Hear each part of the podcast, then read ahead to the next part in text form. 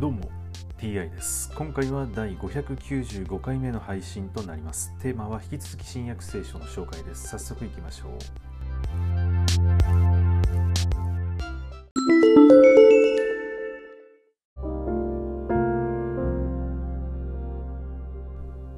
新約聖書第594回。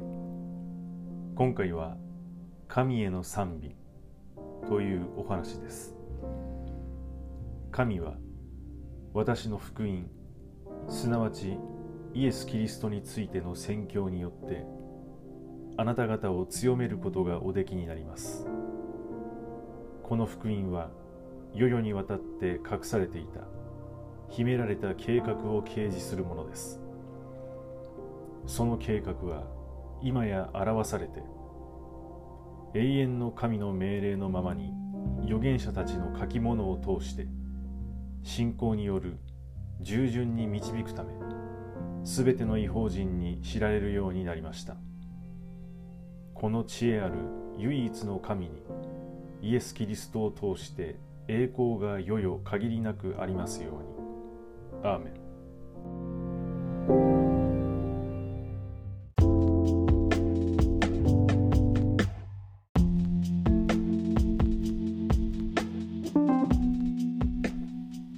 隠されていた秘められた計画とは具体的にはどのようなものなのでしょうか。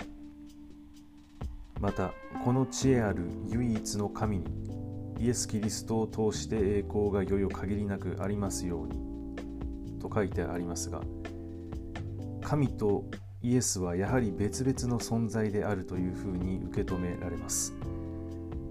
以前さまざまなお話の中で神イエス主というものが混ざり合って一体どのように解釈していいかわからないということが多々ありました。